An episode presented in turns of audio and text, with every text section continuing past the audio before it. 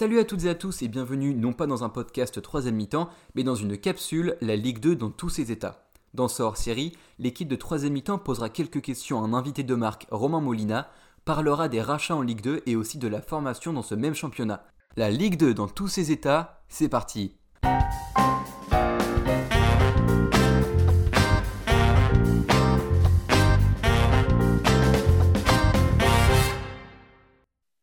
Bonjour à toutes et à tous, bienvenue dans ce nouveau euh, numéro de troisième mi-temps hors série aujourd'hui pour euh, poursuivre sur notre lancée après euh, les podcasts hors série qui se nomme la Ligue 2 dans tous ses états.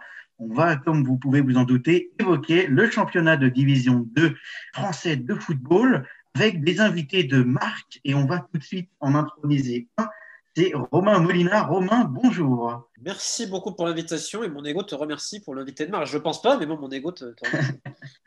Effectivement. On va rappeler un petit peu euh, qu'est-ce que tu fais? Donc, tu fais de nombreuses enquêtes dans le football français comme mondial. Tu as pu écrire euh, certains ouvrages comme La Mano Negra, euh, The Beautiful Game ou encore Galère Football Club. Tu auras peut-être l'occasion de, nous en parler rapidement. Et puis, tu es penché football, mais aussi basket. on va parler Ligue 2, avant d'aborder ça, on voudrait quand même un petit peu en savoir un petit peu plus sur toi. Comment ça t'est venu cette idée d'enquêter sur le football et de, faire tout ce que tu fais actuellement? Bon, écoute, déjà, je te remercie pour l'introduction. Depuis que je suis petit, j'ai tendance naturelle à la curiosité, à comprendre le pourquoi du comment. Donc, j'ai toujours été un peu comme ça et à me battre euh, contre ce que je, considère des injustices. En fait, je cherche toujours à comprendre. Au début, quand je suis rentré en milieu du, du foot, donc il y a à peu près 10 ans maintenant, Bon, j'en avais une vision, je savais qu'avec un peu de micmac, mais je ne pensais pas à ce niveau-là. Et en fait, moi, ce qui m'intéresse, c'est de déverrouiller un petit peu le, processus et de voir jusqu'où remonte la pelote de laine. Et tu mm. t'aperçois rapidement qu'il y a un gros souci. Quoi. Mais ce que, tu te l'aperçois rapidement, c'est-à-dire en 10 minutes sur Internet avec quelques mots-clés, tu vois toutes les enquêtes, tu dis oula. Donc, euh, tout simplement, j'essaie d'ouvrir les yeux sur le monde qui m'entoure et malheureusement, ce monde-là est criminel. Par exemple, je te donne un exemple concret. Cette semaine, normalement, dans la BBC, je vais sortir une enquête sur l'un des candidats de, pour la CAF, donc président de, de la mm. CAF en Afrique, pour euh, une enquête donc, pour détournement de fonds, faux et usage de faux, avec documents mais le mec peut se présenter quand même, alors que la FIFA est au courant de, cette affaire-là. Bon, bah, tu, nous parles, tu nous délivres euh, une anecdote déjà folklorique d'entrée. Euh, on commence fort. Allez, on va déjà en livrer une. Si tu avais une anecdote euh, à nous livrer qui t'a vraiment marqué, c'est laquelle? Il y en a tellement. Il y en a tellement. J'ai eu la chance, malgré mon jeune âge, de faire pas mal de rencontres. J'ai dû faire peut-être 700-800 entretiens faciles. Euh, notamment quand j'en parle de mon dernier ouvrage, Beautiful Game, qui est un peu un mélange foot-guerre politique avec les destins mêlés de joueurs et entraîneurs à travers le monde. Ça raconte un peu l'histoire moderne de leur pays. je pourrais t'en raconter une. Euh, moi qui m'a marqué, c'est l'équipe nationale du Yémen. Donc depuis le début du conflit, euh, depuis 2014. Moi, je leur pose une question toute bête, parce que quand je, suis avec eux en fait au Bahreïn avant qu'ils jouent l'Arabie Saoudite en match de qualification mm. Mais bon, j'arrive, donc je suis le soir avec la veille du match. Il y a notamment le, c'est un genre de coordinateur, si tu veux, il fait un peu tout, Mohamed ici. Et on parle bien, si tu veux. À un moment donné, je lui dis, mais dis-moi, comment vous déplacez au pays? Je dis, vous avez une garde, vous avez des. Parce que moi, il y a quand même des checkpoints militaires de partout avec les milices. Il me dit, mais non. J'ai comment ça, mais non Il me dit, j'ai mon équipement. je le regarde, je ne comprends pas. Et il me dit, j'ai mon, mon, mon, badge. Il me dit, quand on est contrôlé par les miliciens, on montre qu'on est l'équipe nationale et on n'a pas de problème. Il me dit, ah, on n'a pas besoin de. Pourquoi tu connais de protection de l'équipe du Yémen? Il me dit, non, on est aimé par tout le monde. Hein. Et je lui dis, mais t'as pas peur, etc. Et là, il me dit, mais Romain, si une bombe tombe, bah, Allah leur a décidé, tu veux que je fasse quoi contre la bombe? Mm. Je dis, avec la peur. Et là, ça m'a mis une bonne claque dans la gueule et, euh, j'avoue, j'avoue que ça m'avait pas, mal marqué, notamment pour l'humilité. Des fois, on se plaint pour des petits trucs, alors que bon. Juste, juste, pour terminer, ils ont quand même fait un déplacement quand l'aéroport de Sanaa, la capitale, a été bombardé. Donc, ils sont allés dans l'ouest du pays, à Hodeida, qui est un grand port. Ils ont loué un bateau. Ils ont traversé pendant 18 heures la mer Rouge pour aller à Djibouti. Parce qu'en fait, ils jouaient face à la Corée du Nord au Qatar quelques jours plus tard et la Corée du Nord ne voulait pas remporter le match. Mais moi, il m'a montré des photos du bateau. Il n'y a pas de toit. Ils ont navigué comme ça, sur une espèce c'était pas un radeau, mais c'était une embarcation de fortune pendant 18 heures. Et tu vois, les mecs, ils dormaient sur leur sac et tout ça. Même le pont, il n'y avait pas de toit. C'était ouvert à tous les vents. J'ai dit, ouais, beautiful game. C'est assez, assez, marquant, hein, surtout euh, humainement, au-delà de l'aspect sportif. On parle donc de la situation yéménite. Toi, tu l'évoques dans The Beautiful Game, du coup. Ouais, ouais, le, Yémen, l'Irak, le Cuba, le Cambodge, le Guatemala, l'Afghanistan, le Nicaragua euh, et le Pakistan. Ouais, ouais, j'ai la chance de voir pu être avec certaines sélections en inside et c'est vrai que c'est souvent des histoires assez poignantes aussi. Hein. Euh, je vais laisser la parole euh, un petit peu euh, aux chroniqueurs qui m'accompagnent, Ludovic et Arthur. Bah, Ludovic, peut-être si tu, si tu as une petite question pour Romain. Alors moi, je me posais notamment une petite question à propos de Mediapro, qu'on commence tout de suite sur les sujets qui fâchent. C'est vous qui aviez déjà prévu l'échec retentissant de Mediapro. qu'est-ce qu'on peut penser de ce groupe qui est parvenu à s'attacher les droits de la CONCACAF il y a encore quelques jours? Oh, la CONCACAF. Oh, c'est mes chouchous, la CONCACAF. Euh, protection de pédophilie, euh, implication dans les abus sexuels en Haïti de certains dirigeants. Euh, dont un membre du conseil d'administration, mais t'inquiète pas, je vais la voir. Enfin, tous les plus gros scandales récents viennent de la CONCACAF, hein, l'affaire Jacques Warner à l'époque, le Trinidadien. Enfin, c'est la CONCACAF, c'est plus une merveille. C'est la synthèse de tout ce qui va pas dans le foot. Alors là, l'association avec Mediapro, j'ai envie de dire Ils avaient récupéré les droits de la Canadienne Première League. Aujourd'hui, tu sais très bien que c'est Victor Montagliani, le président de la CONCACAF, qui est canadien aussi. Donc, ils avaient investi déjà le marché canadien et en fait, ils essayaient, ils ont mis beaucoup d'efforts sur la CONCACAF et l'Amérique du Nord en vue de 2026, dans, une, dans un calcul qui est plutôt bon d'ailleurs, avec des coûts assez limités. Mediapro, après, ça reste un groupe qui est quand même qui n'est pas solide pour un milliard, mais pour des affaires bien plus petites, immensément plus petites, oui. Et surtout qu'ils ont une qualité en termes de production et de courtier également. Parce qu'avant, ils, ils vendaient beaucoup de droits à l'étranger, etc. Donc, il faudrait que je lise tout, tout l'accord, mais c'est marrant parce que Mediapro, tu as quand même le fondateur, un des fondateurs, Gérard Romy, qui a avoué à la justice américaine avoir payé des pots de vin à l'époque et tout ça. Enfin, je veux dire, c'est quand même un groupe qui va se marier très bien avec la CONCACAF quand tu réfléchis. Et qu'est-ce qui, qui, est diffusable euh, en CONCACAF? Les droits locaux, après, ça dépend le contrat qu'ils ont. Si, admettons, c'est un contrat pour la Gold Cup, potentiellement. La Gold Cup, ça fait quand même de l'audience dans pas mal de pays. Euh, tu peux avoir la Ligue des champions euh, CONCACAF. Tu peux avoir les championnats locaux. Ils ont déjà les droits de la Canadienne Première League, qui est un, championnat baroque euh, très mafieux, il n'y a pas d'autre mot, encore une fois, avec une ligue la Ligue, elle fait agent, c'est exceptionnel. Là, c'est encore unique au monde dans la CONCACAF. Pas t'es dirigeant, t'es agent, ok, d'accord. Donc, il y a pas mal de droits domestiques aussi. Puis, tu as quand même des championnats importants. La CONCACAF, ça regroupe le Costa Rica, le Mexique, notamment quand tu vois le bassin de population euh, mexicain. Donc, il y, aura forcément des choses intéressantes. Mais encore une fois, je n'ai pas étudié exactement les divers appels d'offres. Donc, je serais mal placé pour en parler. Mais il y a un petit potentiel pour des coûts limités. Ça coûte pas très cher, la CONCACAF, honnêtement. Moi, une question, euh, on, va revenir, on va revenir en France, on va revenir à l'actu. Euh, c'est sur, euh, sur la FFF. On, a vu, on, a, vu pas mal de trucs assez drôles. On a vu pas mal de sportifs qui auraient soutenu Thierry qui finalement n'ont jamais soutenu de leur vie. On voit le Gret qui, se. Bon, ça, c'est pas de l'actu, mais qui se maintient, qui, qui veut envisager un, nouveau mandat à, son âge, j'ai envie de dire, avec tout, tout, ce qui a, tout ce que ça implique derrière. Qu'est-ce que, que tu penses de tout ça? Est-ce que tu as un avis là-dessus? Bah, Si on n'a pas mieux à présenter en France, putain, Moulin, Thierry Le Gret, c'est. c'est non, mais c'est violent. Hein. La liste Moulin, tu as des gens qui n'ont rien à voir. Tu as, David Douillet, tu as la présentatrice de CNews, tu sais pas ce qu'elle fait là. Tu as des gens, enfin, tu as un mieux très varié. Lui, qui est très opportuniste, fait campagne autour de, Benzema, etc. Le Gret, où je te le dis, et sans trembler du menton, il y a deux journalistes importants en France qui m'ont appelé, qui ont des histoires, s'ils les sortent, il est obligé de démissionner dans l'heure. Moi, j'aimerais la sortir, mais ce n'est pas mon histoire. Au niveau légal, je peux rien publier, parce que je ne connais pas les gars qui en parlent. Il juste un des trucs, mais incroyable. Euh, et enfin voilà, mais c'est lunaire. Mais en fait, c'est le monde du foot, tu t'aperçois. Puisque là, quand même, si tu additionnes LFP et FFF, je pense que, et plus les directions des clubs, Nantes, Saint-Etienne, Marseille et au Bordeaux, ou, Valenciennes, par exemple, tu te rends compte rapidement que le foot est géré par des grands guignols quand même. Hein. Il y a une incompétence, il y a un amateurisme. Je prends l'exemple de Sanjak. Un mec qui a des casseroles, il aurait besoin d'un semi-remorque pour les mettre. Le type qui disait que Le Grèce c'est un enculé, maintenant il est avec lui. Oh bah grandé Oh bah grandé Le mec il disait à tout le monde ah, Le Grèce c'est la mafia, mais le mec il se met avec lui. Ah bah ok, c'est bon. franchement, quand il a 10 ans, j'aurais jamais cru que c'était aussi pourri. Mais pourri, hein, point.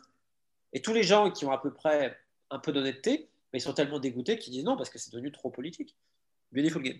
Tu nous parles quand même de choses euh, parfois un petit peu euh, sur le fil. Est-ce que tu n'as jamais eu peur, toi, euh, pour ta vie même? Parce que j'imagine que tu as dû recevoir quand même quelques menaces, quelques dissuasions, et pas qu'un peu.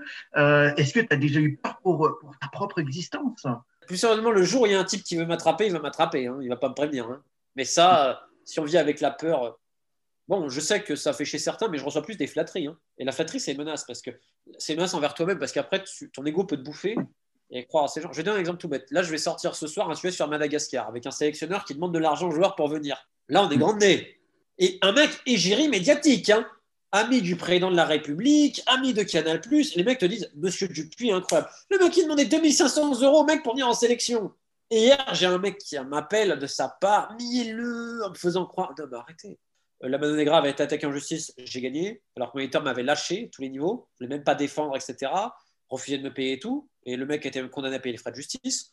Euh, je, bah, forcément, sur Haïti, ah oui, hacké, diffamé, on fait quoi Plein de trucs. Oui, oui, bah, mais j'ai reçu plus de menaces du milieu médiatique qui m'a fait du chantage en disant qu'en gros, si j'arrête pas de parler, ils vont se venger sur les gens que je connais et en faisant croire que j'étais je sais pas quoi que des mecs du foot. Donc je préfère les mafieux du foot au milieu médiatique.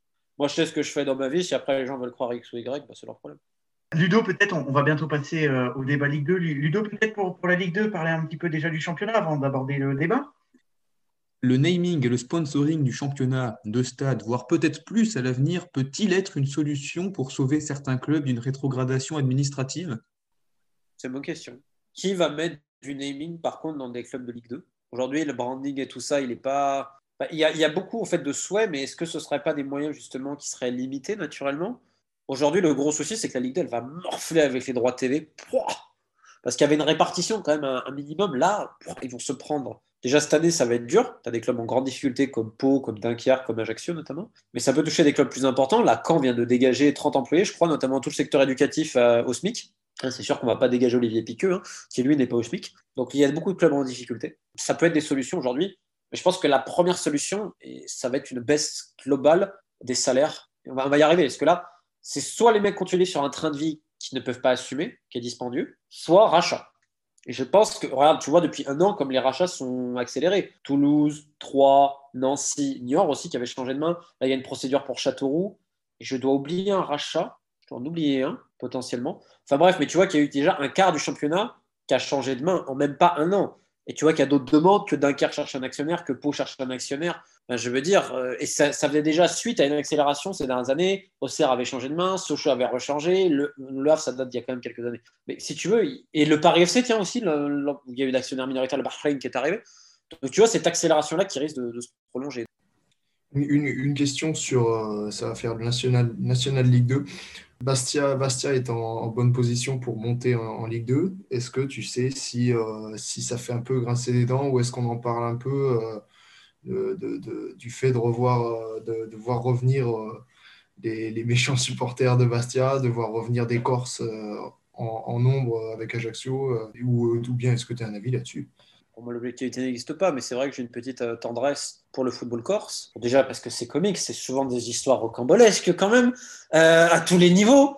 Hein, de passion, il y a des histoires magnifiques, et puis il y a des histoires, tu dis, Bastia, c'est quand même le club le plus braqué de l'histoire du foot. Hein.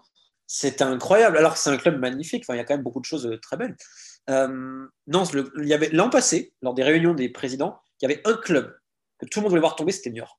Les mecs de National voulaient que York tombe pour les défoncer à cause de l'arrogance des mecs. Et en Ligue 2, plus personne ne voulait venir. Euh, parce qu'ils étaient en fait 18e euh, et on les a exemptés de barrage par l'opération du Saint-Esprit. On que le 3 de Ligue 2 ne pouvait pas faire le, 3 national. Non, bah, le barrage, oublie. Ok. C'est quand même euh, une honte et un scandale que personne n'a parlé. Mais au nom de quoi Boulogne-sur-Mer n'avait pas le droit en début de saison de faire un, barrage contre le 18e national? Au nom de quoi en fait? Alors certes, Boulogne en interne, c'est aussi font le coup, attention. Mais ce que je veux dire par là, c'est que c'était honteux et scandaleux. Donc Bastia, non, pas trop. Je vais te dire ce qui fait parler souvent et ce qui fait chier beaucoup de clubs, c'est que normalement, en N2, tu as toujours au moins un club corse. Et on les met dans la poule de l'île de France à cause des voyages. Mais non, j'ai rien entendu. Alors après, peut-être, ce que faudrait demander à certains, mais il y a plus de débats, par exemple, entre Queville-Rouen, parce que Maxime Allais, qui est derrière, qui monte du COMEX, et parce que tu as aussi ce, qui s'est passé entre le FC Rouen et Queville-Rouen. Ça, ça fait plus débat que Bastia. Moi, en tout cas, quand je parle à des gens qui sont autour de la, N1 de la N2, ça, c'est des thèmes qui reviennent plus. Tu vois, à côté Bastia, euh, le Bastia actuel, ils sont gentils en comparaison.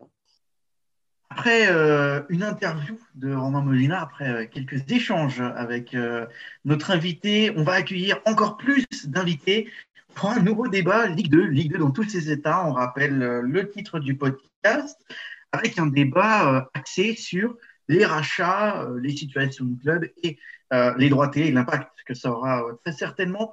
Pour ça, on reçoit évidemment des supporters de clubs directement concernés. On va commencer par euh, Augustin. Je vous présente donc Augustin qui vient pour euh, Sochaux.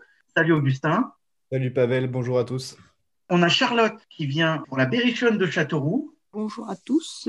Et puis on a Lucas, euh, Lucas pour l'AS Nancy. La première question qui me vient à l'esprit avant que je laisse mes chroniqueurs intervenir, et puis Romain, après notre tour de table, on te fera intervenir un petit peu sur la situation de chacun de ces trois clubs si, si tu en sais quelque chose.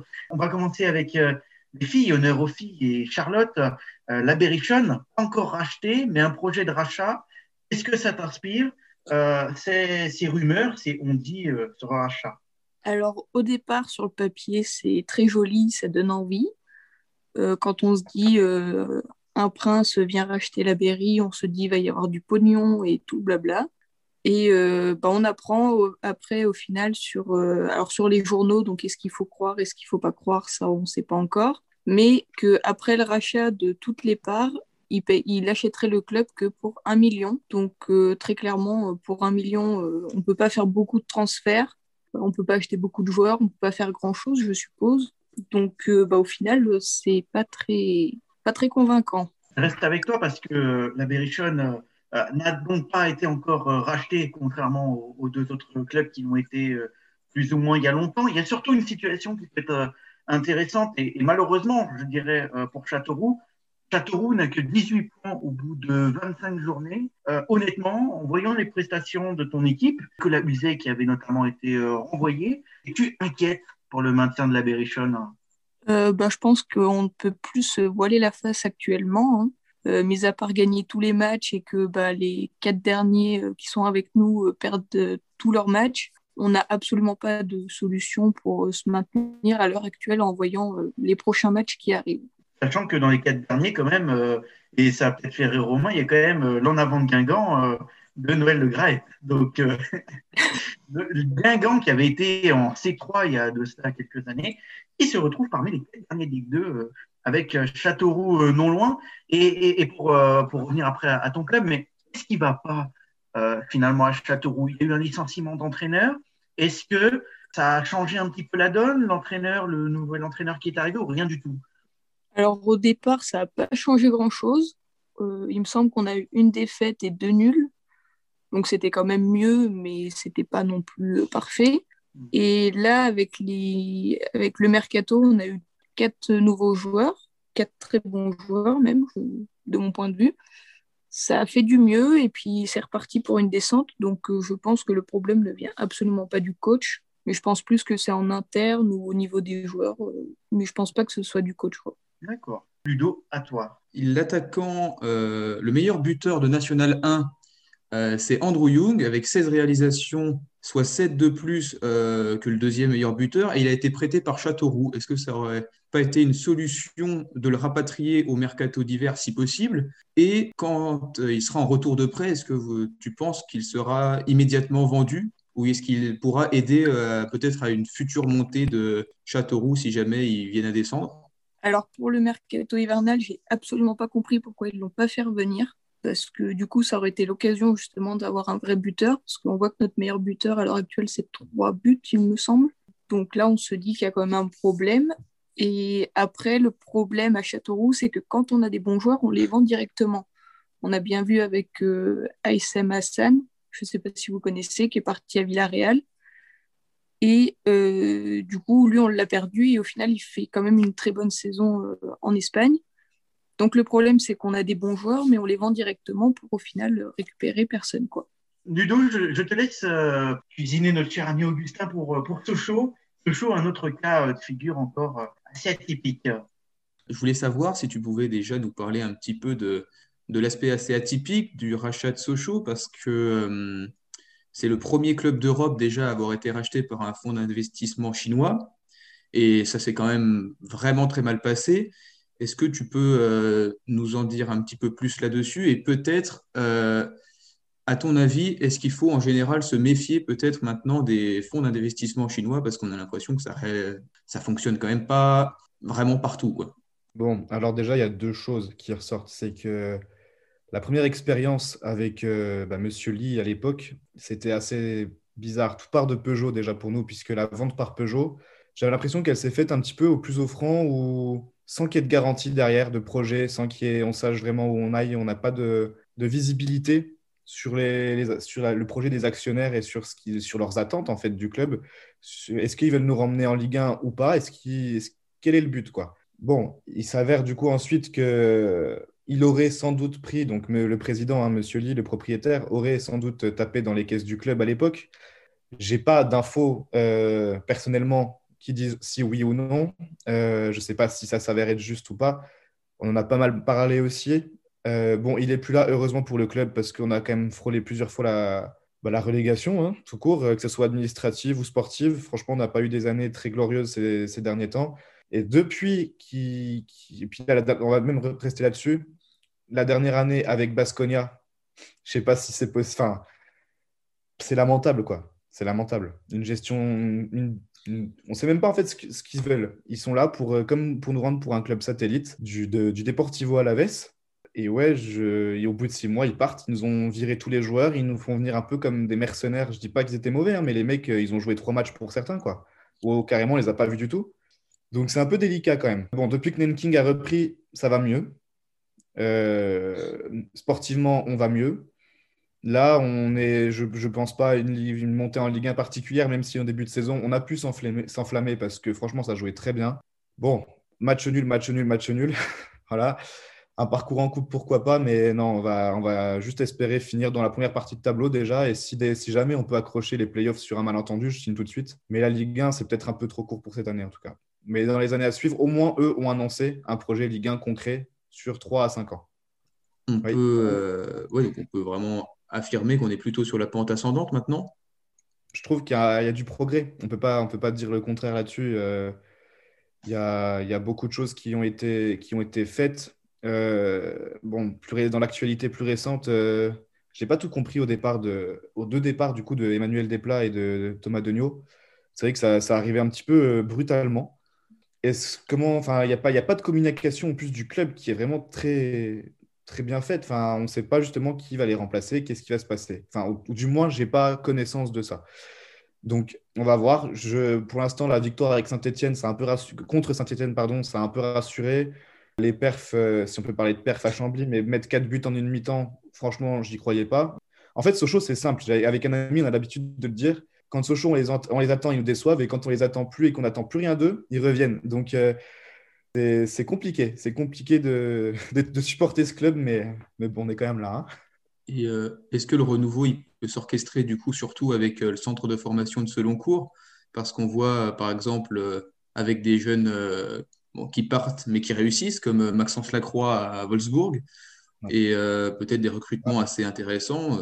L'année dernière, Yves n'était pas mauvais, et puis là, Gaëtan Weisbeck, par exemple, pour ne citer que lui, est très bon à Sochaux. Alors, euh, je vais répondre en deux temps, encore une fois. Euh, on va commencer par le centre de formation, qui est pour moi, on va dire, la pièce maîtresse de, ce club. oui, on a chaque année des gros joueurs, ou du moins des joueurs à fort potentiel qui en sortent. Lacroix, Konaté, on a Turam, du coup, évidemment. Jean Fuchs, même si lui, il n'a pas le même destin que les autres, et pourtant, qu'est-ce qu'il était fort aussi Et je crois qu'on peut même dire Onguené, même chose. Euh, il est un peu enterré aujourd'hui. Je crois que je ne sais pas s'il est toujours à Salzbourg, mais euh, bon, il, fait sa carrière. Mais voilà, c'est des, mecs qui, pour moi, quand ils étaient au club, ils ont tous montré qu'ils avaient voilà, un potentiel fort euh, pour percer, pour, pour faire quelque chose. Et je crois que le, plus grand nom dans tout ça, ça va être Agoumé. Parce que lui, déjà en dehors de sauver le club, il, fait une vente record pour son âge. En dehors de ça, le mec, il a un potentiel de dingue. Euh, il est à l'Inter aujourd'hui et je pense qu'il va très très vite exploser en Serie A.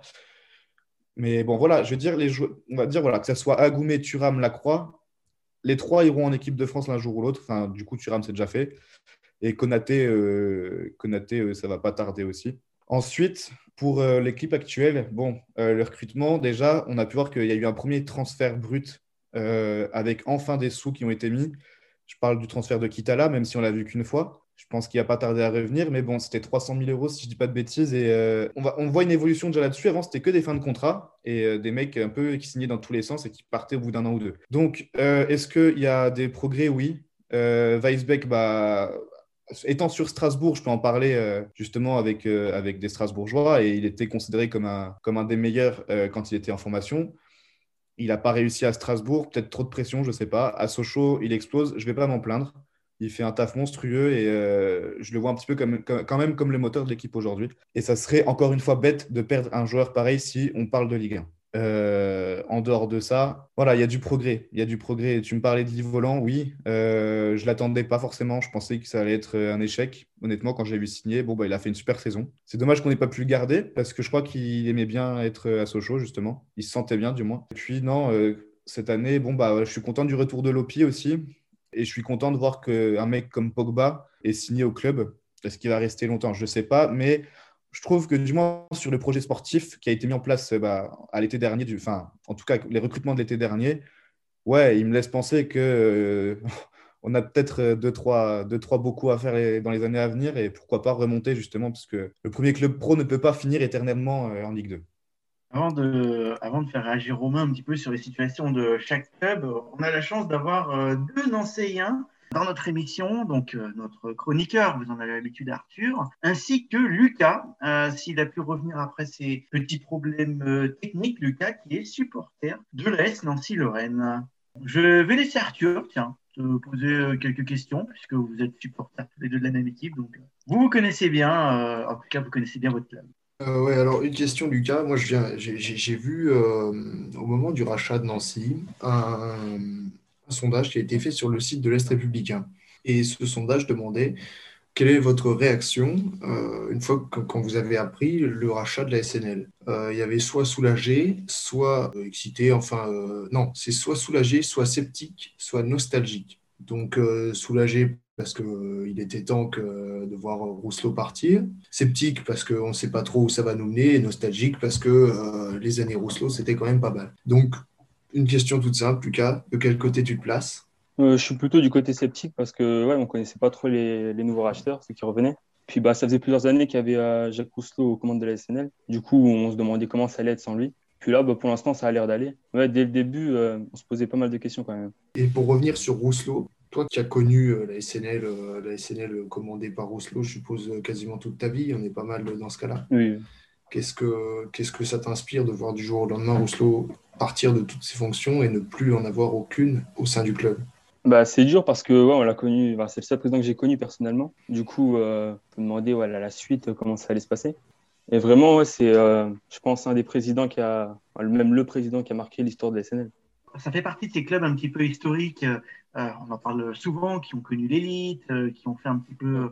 Est-ce qu'il y a une forme pour toi, Lucas, de dégoût de te dire, mince, quand même, ça fait longtemps que Nancy euh, n'a pas titillé euh, l'élite. Pire encore, Nancy est très loin de titiller euh, l'élite, déjà d'accéder au playoff. Est-ce que ça, c'est un peu dégoûté par ça, frustré? Bah, Je ne dirais pas un dégoût, parce que chaque club, que ce soit de Ligue 1, Ligue 2 ou même ceux qui descendent, ont connu des moments où c'était ouais, c'était pas trop ça. Donc ça arrive, moi, je suis sûr que ça, ça me plaît pas de voir le club où il est là. Il faut bien que ça arrive un jour. Et puis là, on voit que ça commence bah, depuis le rachat aller un tout petit peu mieux.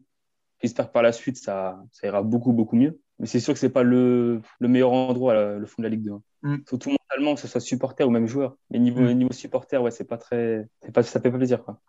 D'autant plus, d'autant plus que ça rentre dans un contexte qui est quand même assez difficile parce que on est à, on est à une place euh, qu'on est qu'on occupe depuis euh, depuis plusieurs saisons maintenant. c'est ça, malheureusement. ça commence à faire pas mal de temps que Nancy n'arrive euh, pas à sortir du fond du classement, si ce n'est peut-être du, du, du, ventre mou de la Ligue 2. Et donc c'est pesant déjà sur, sur l'équipe, je pense, et puis sur les supporters aussi.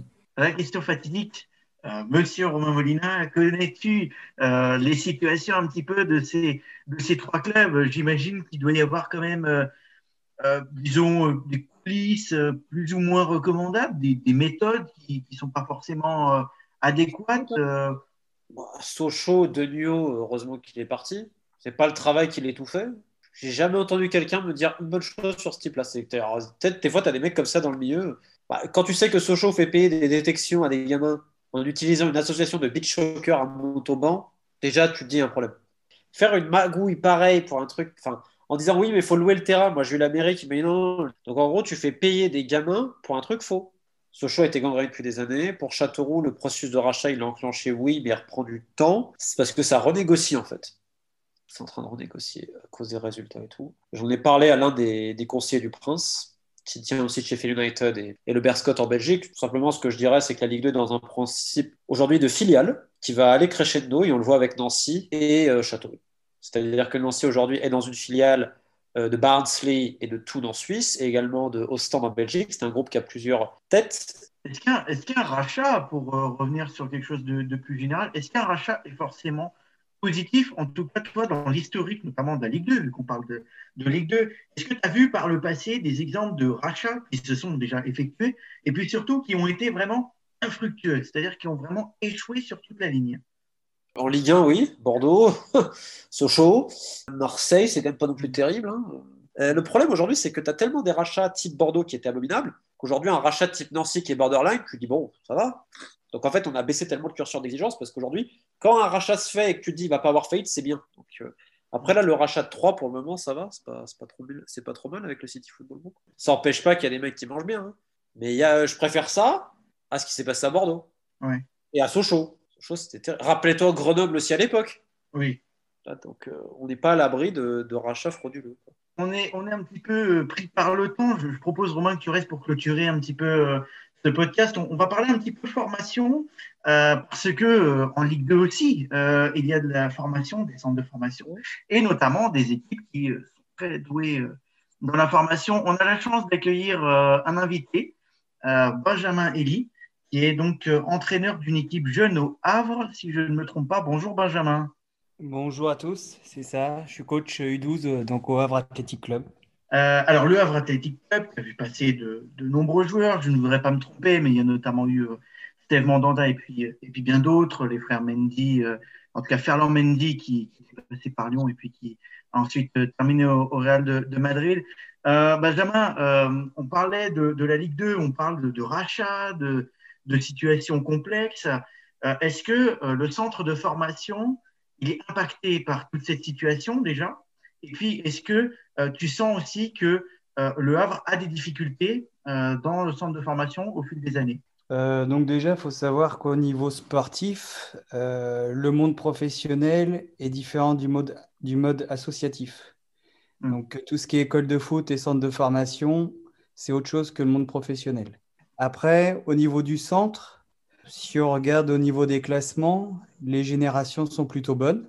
Et après, le but est toujours de pouvoir former des joueurs qui atteignent le haut niveau. Chose qu'on réussit à réaliser actuellement, où il y a des mm. joueurs en plus qui réussissent à s'imposer au niveau euh, international. D'accord. Ces dernières années, euh, toi, qui as vu passer, euh, toi qui as vu passer des jeunes, est-ce que tu as senti que tu étais doté en termes d'entraînement d'une génération qui avait un, un fort potentiel? Parce qu'on connaît le football pour sélection drastique. Euh, très peu de joueurs finalement arrivent dans le monde professionnel.